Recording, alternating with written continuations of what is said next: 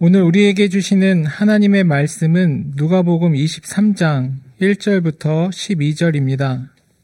무리가 다 일어나 예수를 빌라도에게 끌고 가서 고발하여 이르되 우리가 이 사람을 봄에 우리 백성을 미혹하고 가이사에게 세금 바치는 것을 금하며 자칭 왕 그리스도라 하더이다 하니 빌라도가 예수께 물어 이르되 내가 유대인의 왕이냐 대답하여 이르시되 내 말이 옳도다. 빌라도가 대제사장들과 무리에게 이르되 내가 보니 이 사람에게 죄가 없도다 하니 무리가 더욱 강하게 말하되 그가 온 유대에서 가르치고 갈릴리에서부터 시작하여 여기까지 와서 백성을 소동하게 하나이다.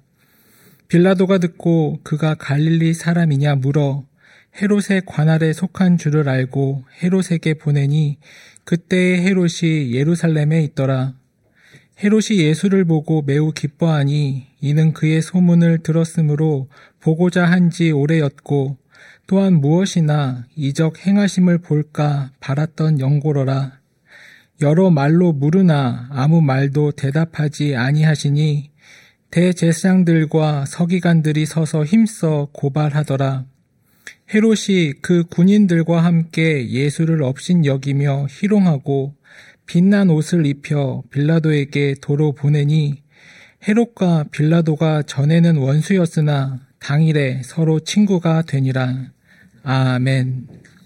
우리 교회가 창립된 가장 큰 이유는 양화진 외국인 선교사 묘원과 한국 기독교 순교자 기념관을 관리, 운영하는 것을 통해서 한국 교회를 섬기고 하나님의 말씀을 전하는 통로가 되기 위함입니다. 이 두 곳을 한국 개신교의 성지로 가꾸고 한국 기독교 100년의 신앙과 정신을 이으며 한국 기독교 200년을 향한 길닫기가 되는 것을 우리의 소명으로 받아들이는 한 우리는 이곳을 떠날 수 없습니다. 1890년 의료 선교사 헤론이 매장되는 것으로 이곳에 약 외국인 묘지가 시작되었습니다. 19세기 말에는 부산항에서 배를 타면 제물포항, 즉 인천까지 사흘이 걸렸다고 합니다. 항공기가 없던 19세기 말에 배를 타고 미국이나 영국 등으로 가려면 수십 일이 걸렸을 것입니다. 그래서 외국인이 조선에서 죽으면 그 시신, 시신을 조선 땅에 매장할 수밖에 없었습니다. 이것이 한국 땅에서 순직한 대부분의 선교사님들이 이곳 양화진에 묻혔고 결과적으로 이곳이 한국 개신교를 대표하는 성지가 된 이유입니다. 초기에 이곳은 병성 구미인 묘지회, 즉 서울 유럽인 및 미국인 묘지회로 등기되었고 필요할 경우 영국, 프랑스, 독일, 러시아, 미국 공사가 번갈아 가며 묘지회 위원장을 담당하곤 했습니다. 하지만 일제강점기였던 1942년 태평양 전쟁 발발, 1945년 해방, 1950년 6.25 동란 등으로 이곳은 전혀 관리가 되지 않고 방치되었습니다. 1979년 지하철 2호선 공사를 위해 양화진 묘지를 이전하려는 서울시의 계획을 막기 위해 한국교회의 원로 전택부 선생님께서 이곳을 방문하셨습니다. 그리고 그 당시 이곳의 상황을 양화진 선교사 열전에 다음과 같이 기록하셨습니다. 1979년 당시의 외인 묘지는 쓰레기장을 방불케 하는 폐허지였고 흉터처럼 아이들이 무서워하는 곳이었으며 아무도 돌보지 않는 쓸쓸한 땅이었다. 우리 교회가 시작되기 전과 후에 이곳에서 여러 가지 일탈의 사건이 있었고 묘역이 훼손되는 일도 있었습니다. 대한민국 장묘법에 따라 이곳에는 더 이상 매장을 할 수 없음에도 매장을 할 수 있다고 무덤을 선 판매하기도 하고 특정한 목회자와 특정인의 기념비가 양화진 이곳 저곳에 세워져 있었습니다. 또한 경제적인 이익을 목적으로 하는 선교회가 무분별하게 참배객을 끌어들여 묘역이 심하게 훼손되기도 했습니다. 한국 개신교 최고의 성지인 이곳이 사익과 명예를 쫓는 사람들에 의해 일탈되었습니다. 그래서 이곳이 더 이상 사유화되지 않고 주님의 이름을 빙자하여 자신의 명예와 이익을 추구하는 현장이 되지 않으며 성지답게 가꾸어지게 하기 위해 우리 100주년 기념교회가 2005년 7월에 창립되었고 그 이후 지금까지, 지금까지 마음을 다해서 지키고 가꾸어 왔습니다. 우리 교회가 2006년 말부터 참배객들을 위해 무료 안내를 시행한 이래 지난 7월 말까지 100만 명의 참배객이 양화진 묘역과 양화진 호를 순례하였습니다. 한국 개신교 선교 100주년 대회가 1984년에 있었기에 선교 200주년이 되는 해는 2084년입니다. 이제 61년이 남았습니다. 물론 그때는 100주년 대회 때와 같이 하루에 100만 명이 운집하는 그런 기념 행사는 거의 이루어지지 않을 것입니다. 또 그때가 되면 저를 비롯해서 이 자리에 계신 분들 다수가 계시지 않을 것이고 또는 아주 고령일 것입니다. 그러나 우리가 우리에게 주어진 시간 동안 우리가 달려가야 할 길을 달려가면 우리가 전해주는 바통을 받은 다음 세대가 그들에게 주어진 시간만큼 또 달려갈 것입니다. 그러면 틀림없이 우리 교회가 달려간 그 길이 한국 교회의 이정표와 같을 것이라고 믿, 믿습니다. 가끔 우리 교회에는 재정이 왜 이렇게 많이 남아 있습니까? 여러 선교지와 여러 기관에 더 많이 후원해서 재정을 최소한으로만 남아 있게 해야 하는 것 아닙니까? 라고 질문하시는 분이 있습니다. 예배실에 들어오실 때 받으신 주보 사이에 있는 2023년 9월 결산 보고서에 보면 우리 교회에는 적지 않은 재정이 있습니다. 물론 교회 홈페이지에서도 확인할 수 있습니다.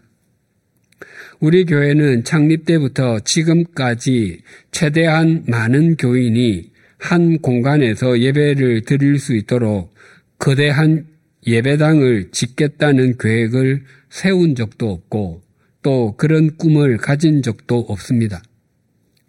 지금도 적지 않은 교우님들이 합정동까지 또 이 양화진까지 오셔서도 영상을 통해서 예배를 드리고 있습니다.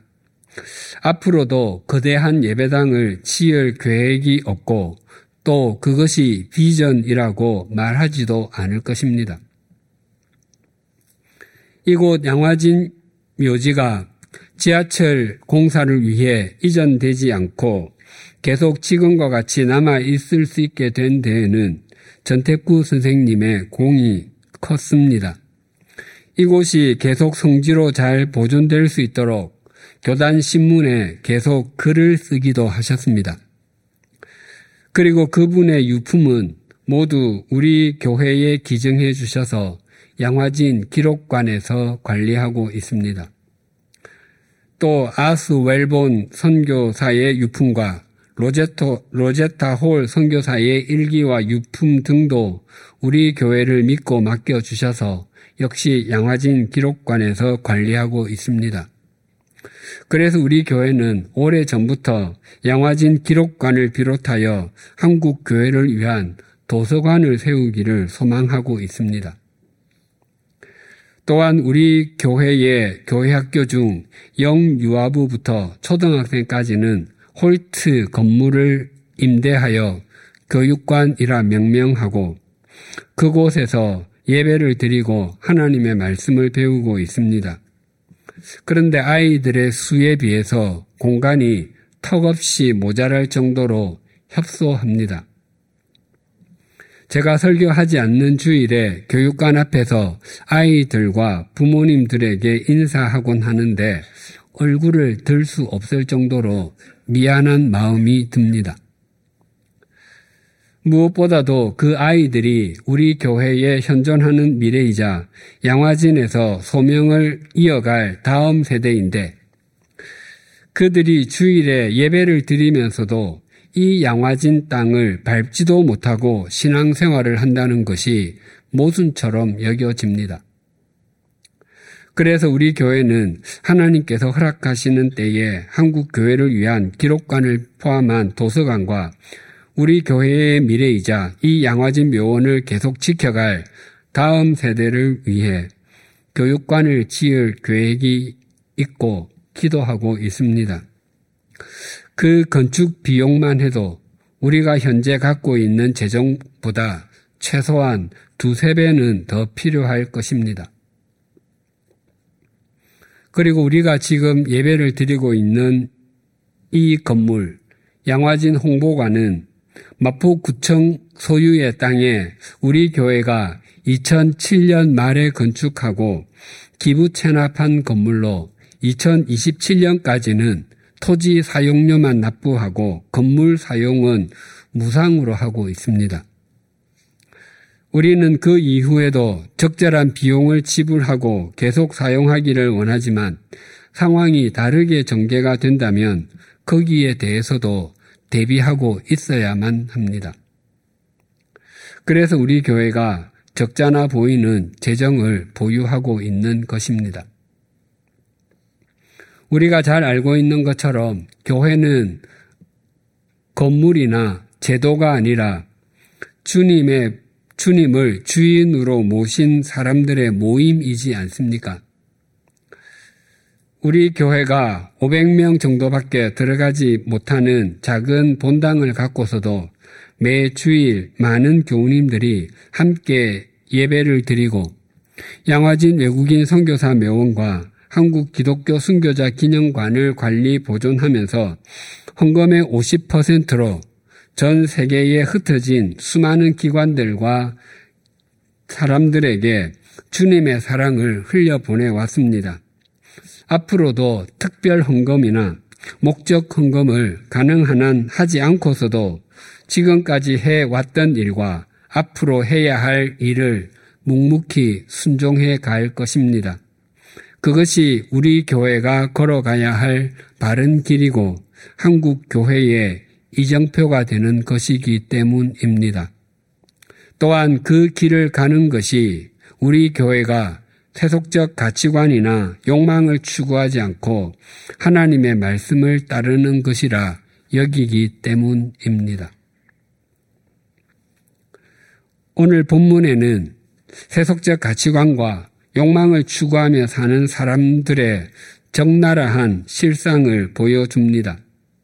한밤중에 종교 지도자들과 무리는 예수님을 체포하는 것, 신문하는 것, 조롱하는 것, 폭력을 가하는 것 등을 모두 불법적으로 자행한 뒤에 날이 새자 이스라엘의 최고 법원 역할을 했던 사내들인을 공식적으로 열었습니다. 그러고는 당시 유대의 최고 통치자였던 빌라도 총독에게로 예수님을 끌고 갔습니다. 종교 지도자들과 무리는 빌라도 총독에게 예수라는 존재는 백성을 미혹, 즉 민심을 교란하고 카이사르 황제에게 세금 바치는 것을 금하며 무엇보다도 자칭 왕 그리스도라고 주장한다며 고발했습니다. 물론 그것은 전부 사실이 아니었습니다. 만약 예수님께서 실제로 민심을 교란하고 사람들에게 로마 제국에 세금 납부하는 것을 거부하도록 집단 행동을 했다면 로마 제국에서 파견된 빌라도 총독이 가만 있을 리가 만무했습니다. 종교 지도자들과 무리의 고발에, 고발에 빌라도 총독은 예수님께 물었습니다. 오늘 본문 3절이 이렇게 증가합니다. 빌라도가 예수께 물어 이르되 내가 유대인의 왕이냐 대답하여 이르시되 내 말이 옳도다. 왕이나 황제가 다스리는 나라에서 영모에 관한 말이 들리면 심도 있게 조사할 수밖에 없습니다. 그것은 왕이나 황제를 최고의 통치자로 인정하지 않는 것이기 때문입니다. 영모는 오늘날에는 국가의 존립을 위태롭게 하고 헌법 질서를 파괴하는 행위인 내란죄에 해당한다고 할 수 있습니다. 빌라도 총독이 종교 지도자들과 무리가 고발한 내용 중 마지막 것만 예수님께 물은 것은 그것이 고발 내용 중에 가장 치명적이기 때문입니다. 만약 예수님께서 당신 예수님께서는 당신이 세상의 왕이 아닌 하나님께서 보내신 그리스도 메시아임을 분명히 밝히셨습니다. 그래서 빌라도 총독은 예수님을 고발한 무리에게 말했습니다. 내가 보니 이 사람에게는 아무 죄도 없소. 그것은 빌라도 총독의 진심이었습니다. 그러나 그것이 끝이었습니다. 빌라도 총독은 예수님이 무죄하다는 것을 알고 있으면서도 풀어주지 않았습니다. 본디오 빌라도는 주후 26년에 로마의 티베리우스 황제로부터 유대의 제5대 총독으로 임명을 받았습니다.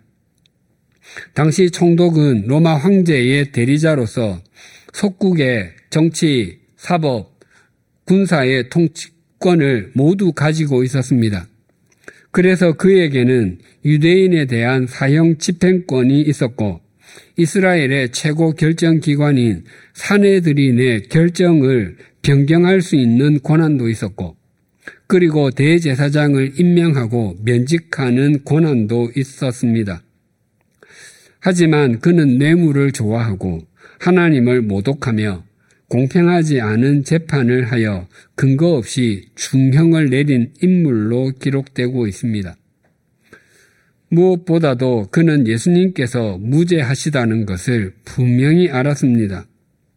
그러나 종교 지도자들과 무리가 예수님을 놓아주면 카이사르, 카이사르의 충신이 아니라고 하는 말에 겁을 먹고 자기 자리를 유지하기 위해서 예수님을 풀어주지 못했습니다.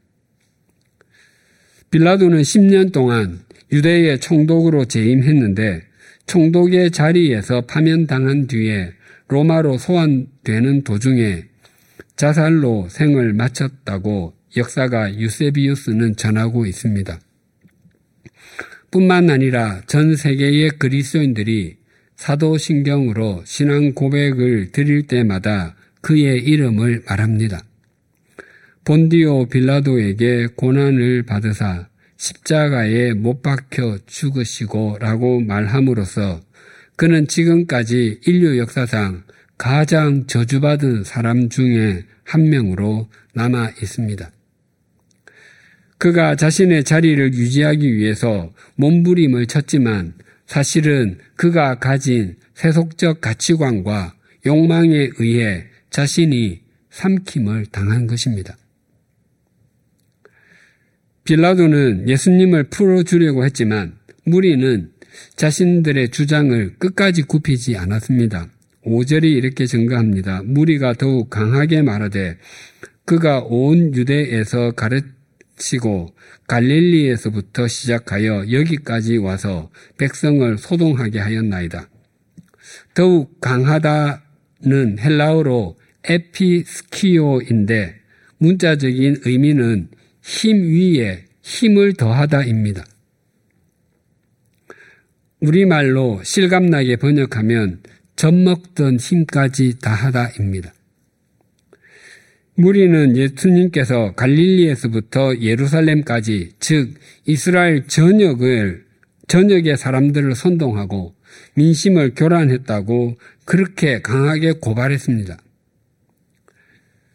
무리가 주장하는 말 중에서 한 단어, 갈릴리라는 단어를 듣고서 빌라도가 취한 행동이 이러했습니다. 6절과 7절이 이렇게 증가합니다. 빌라도가 듣고 그가 갈릴리 사람이냐 물어 헤롯의 관할에 속한 줄을 알고 헤롯에게 보내니 그때에 헤롯이 예루살렘에 있더라. 당시에 북쪽 갈릴리 지방은 헤롯이 다스리고 있었습니다. 그는 세례자 요한에게 참수형을 내린 헤롯 안티파스입니다. 그때 헤롯은 유월절을 지키기 위해서 예루살렘에 와 있었습니다. 그래서 빌라도는 뜨거운 감자와도 같았던 예수 사건을 헤롯에게 넘겼습니다. 8절에서 10절이 이렇게 증가합니다. 헤롯이 예수를 보고 매우 기뻐하니 이는 그의 소문을 들었으므로 보고자 한 지 오래였고 또한 무엇이나 이적 행하심을 볼까 바랐던 연고르라 여러 말로 물으나 아무 말도 대답하지 아니하시니 대제사장들과 서기관들이 서서 힘써 고발하더라.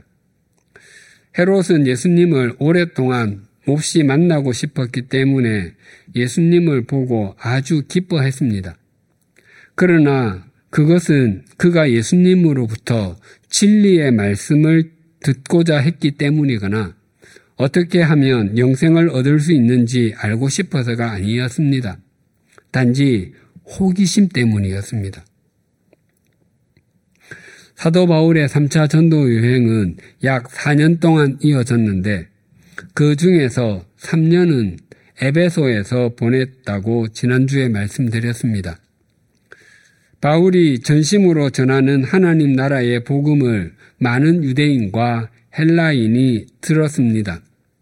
뿐만 아니라 하나님께서는 바울을 통해서 놀라운 능력이 나타나게 하셨는데 심지어 사람들이 바울이 몸에 지닌 손수건이나 두르고 있는 앞치마를 그에게서 가져다가 앓는 사람 위에 얹기만 해도 병이 물러가고 악한 귀신이 쫓겨 나갔습니다.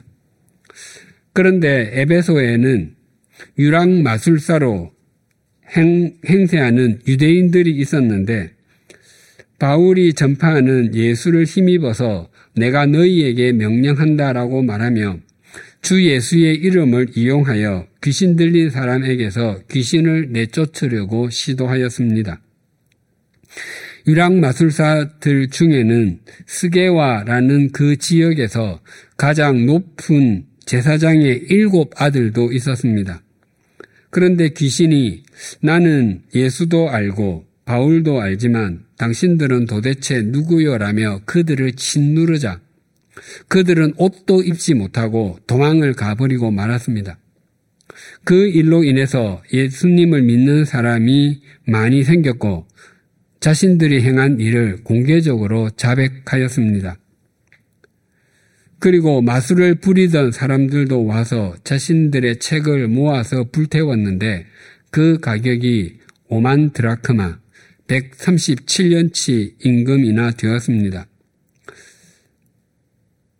그런데 마술을 행하는 사람들을 마법들은 마법사를 뜻합니다.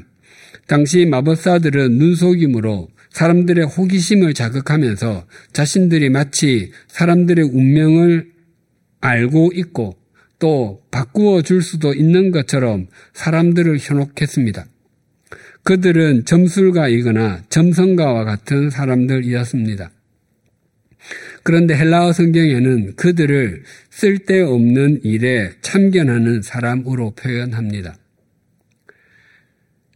그것은 그들이 행하는 일은 물론 그들 인생 자체가 아무 쓸모 없음을 나타내기 위함입니다.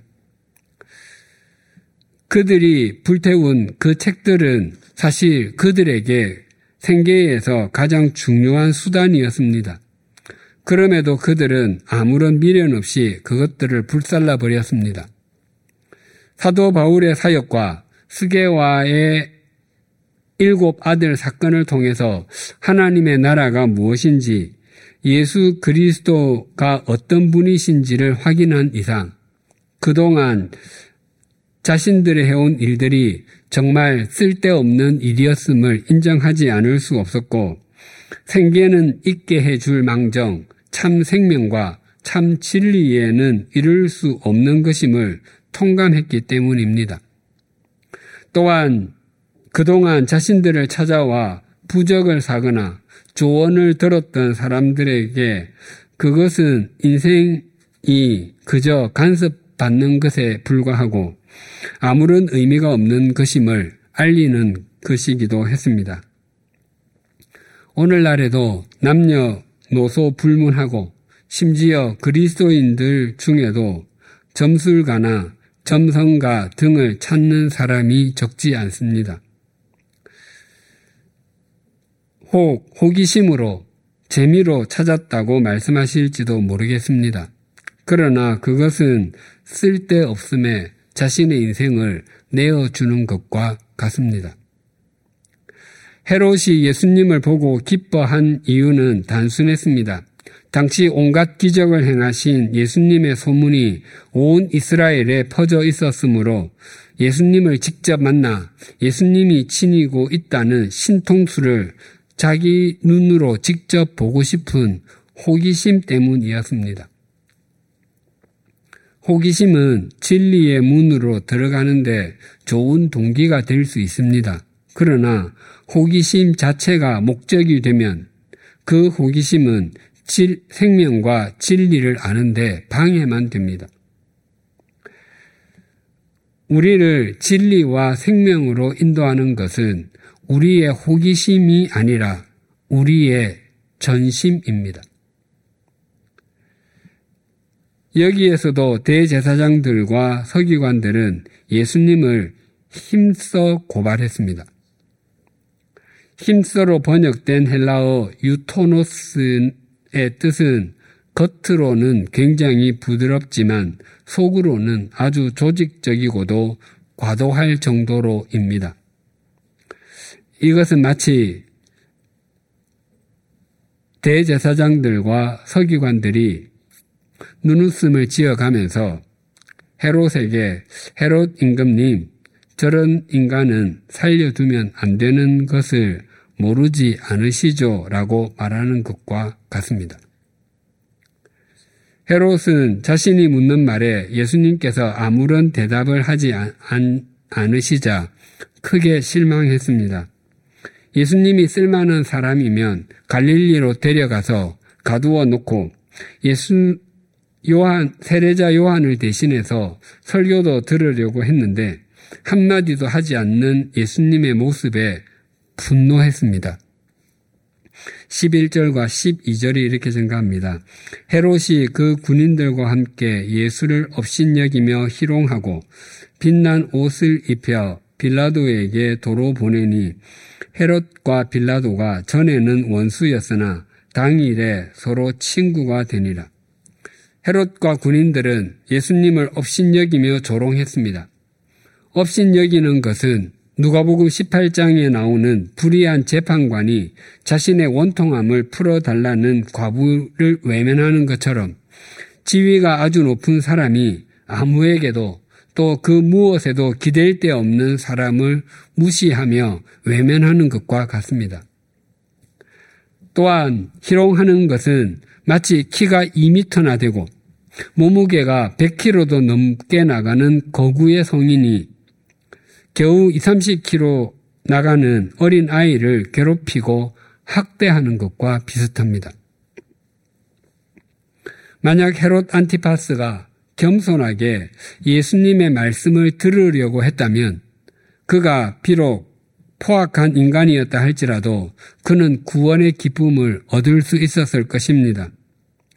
그러나 예수님의 말씀에는 관심도 없었던 그는 구원자이신 예수님을 직접 만나고서도 구원과는 동떨어진 어리석은 인간이 되고 말았습니다.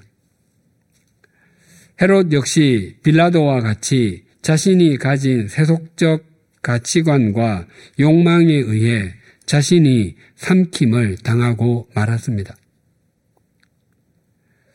헤롯은 예수님께 빛난 옷을 입혀서 빌라도 총독에게 돌려보냈습니다.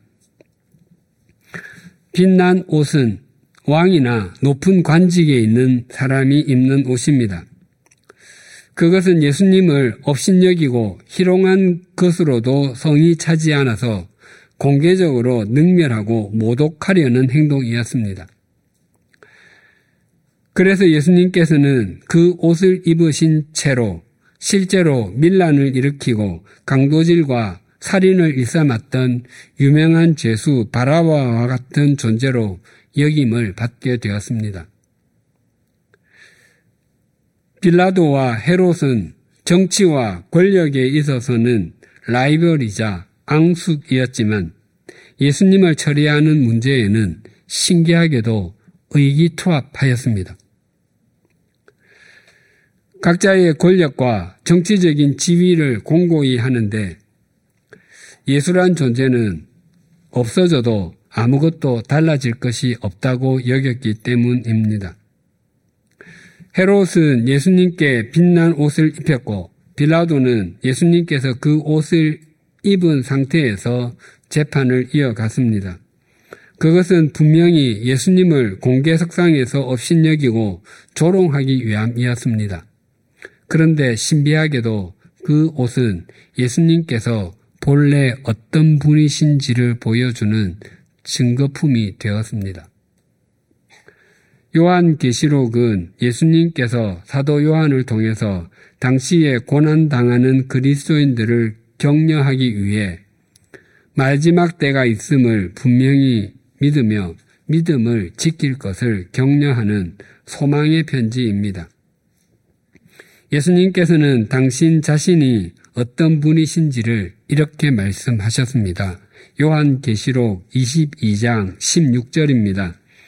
나 예수는 교회들을 위하여 내 사자를 보내어 이것들을 너희에게 증언하게 하였노라. 나는 다윗의 뿌리요 자손이니 곧 광명한 새벽별이라 하시더라. 빛난 옷의 빛난과 광명한 새벽별의 광명한이 같은 단어입니다. 영검술사라는 책의 가장 유명한 글귀 중의 하나는 가장 어두운 시간은 바로 해 뜨기 직전이다 일 것입니다.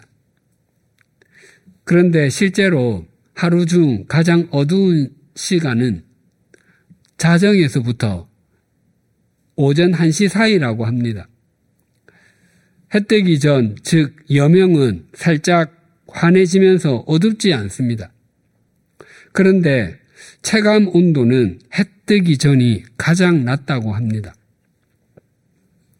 밤새 기온이 떨어졌다가 해가 뜨면서 다시 기온이 올라가기 시작하는 그 변곡점이 해 뜨기 직전이기 때문입니다.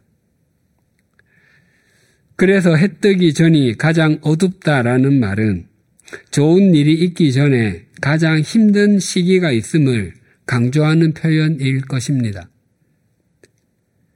그래서 예수님께서 나는 광명한 새벽별이다 라고 말씀하시는 것은 고난당하는 그리스도인들에게 지금의 삶이 인생에서 가장 어두운 때를 지나는 것 같고 가장 추운 계절을 보내는 것 같을지라도 마침내는 승리하게 해 주실 것을 약속하는 것입니다.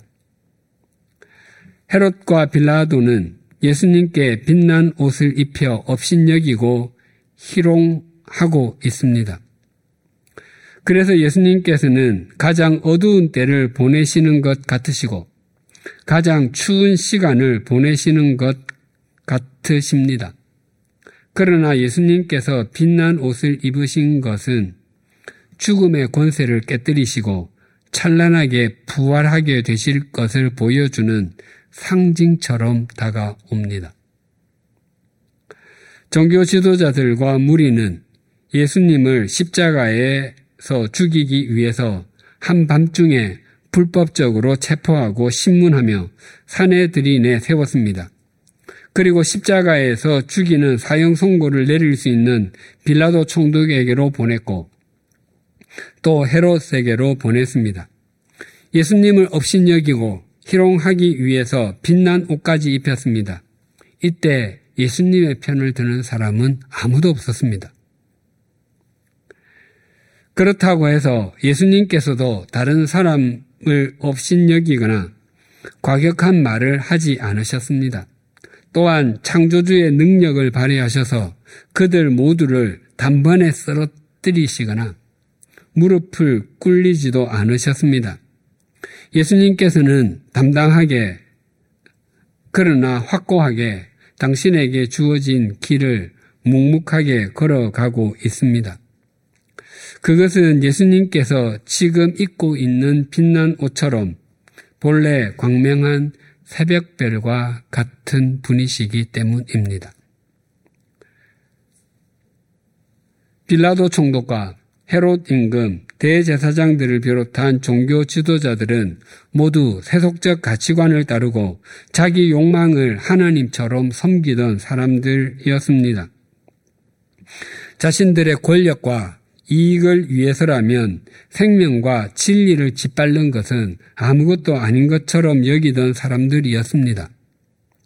혹 우리가 세속적 가치관을 따르고 자기 욕망을 하나님처럼 여긴다면 우리도 빌라도와 헤롯 종교 지도자들과 다르지 않습니다.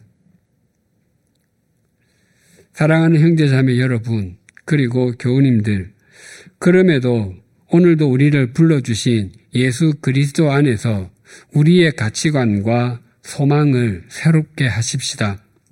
예수님께서 당신의 뜻을 버리시고 하나님 아버지의 뜻에 순종하기 위해서 업신여김을 당하는 것과 희롱을 당하는 것, 빛난 옷을 입으시는 것도 기꺼이 감당하시듯이 우리도 주님의 그 태도를 본받으십시다.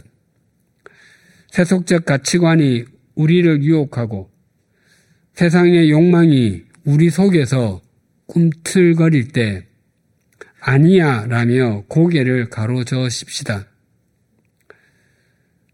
참 생명과 진리가 무가치하게 여겨지고 오직 눈에 보이는 것만이 전부라고 여겨지는 이 시대에 오직 주님과 주님의 말씀을 목적 삼고 우리의 가정과 일터 그리고 교회와 사회를 지켜내는 주님의 통로, 주님의 제자들이 되십시다. 그때 우리는 영원히 승리하셔서 빛난 옷을 입으신 분이자 광명한 새벽별이신 주님을 더욱 또렷하게 목소하게 될 것입니다. 그리고 이 양화진 묘원에 안장된 선교사님들의 믿음과 정신은 계속 이어질 것이고 이곳이 한국 교회의 성지다운 성지로 더욱 잘 가꾸어질 것입니다. 기도하시겠습니다. 하나님 아버지 빌라도 총독과 헤롯 왕 그리고 대제사장들을 비롯한 종교 지도자들은 자신들의 욕망과 세속적 가치관을 하나님처럼 여기느라 영원한 생명이시고 진리이신 예수 그리스도를 업신여기고 희롱하며 빛난 옷을 입혔습니다. 사실 우리도 그들처럼 세속적 가치관에 애착이 많았고 우리의 욕망을 집요하게 추구하면서도 그렇지 않은 척 가면을 쓰곤 했습니다. 그럼에도 이 시간 우리를 다시 불러주시고 빛난 옷을 입으신 주님, 광명한 새벽별이신 예수 그리스도를 다시 바라보고 회복할 수 있게 해주셔서 감사합니다. 세속적 가치관의 물결이 도도히 흘러가고 어두움의 가치관이 당연한 것처럼 여겨지며 진리가 진리로 여겨지지 않는 이 시대에 주님을 목적 삼고 진리를 지키는 그리스도인이 되게 하여 주시옵소서. 자신의 이익과 욕심을 위해 진리를 왜곡하고 예수 그리스도를 이용하려는 사람들로부터 우리 가, 자신과 가정, 일터, 그리고 교회와 사회를 지켜내게 하여 주시옵소서. 또한 이 양화지 묘원이 오랫동안 주님을 기억하는 한국 교회의 성지로 잘 가꾸어지게 하여 주시옵소서 예수님의 이름으로 기도드립니다. 아멘.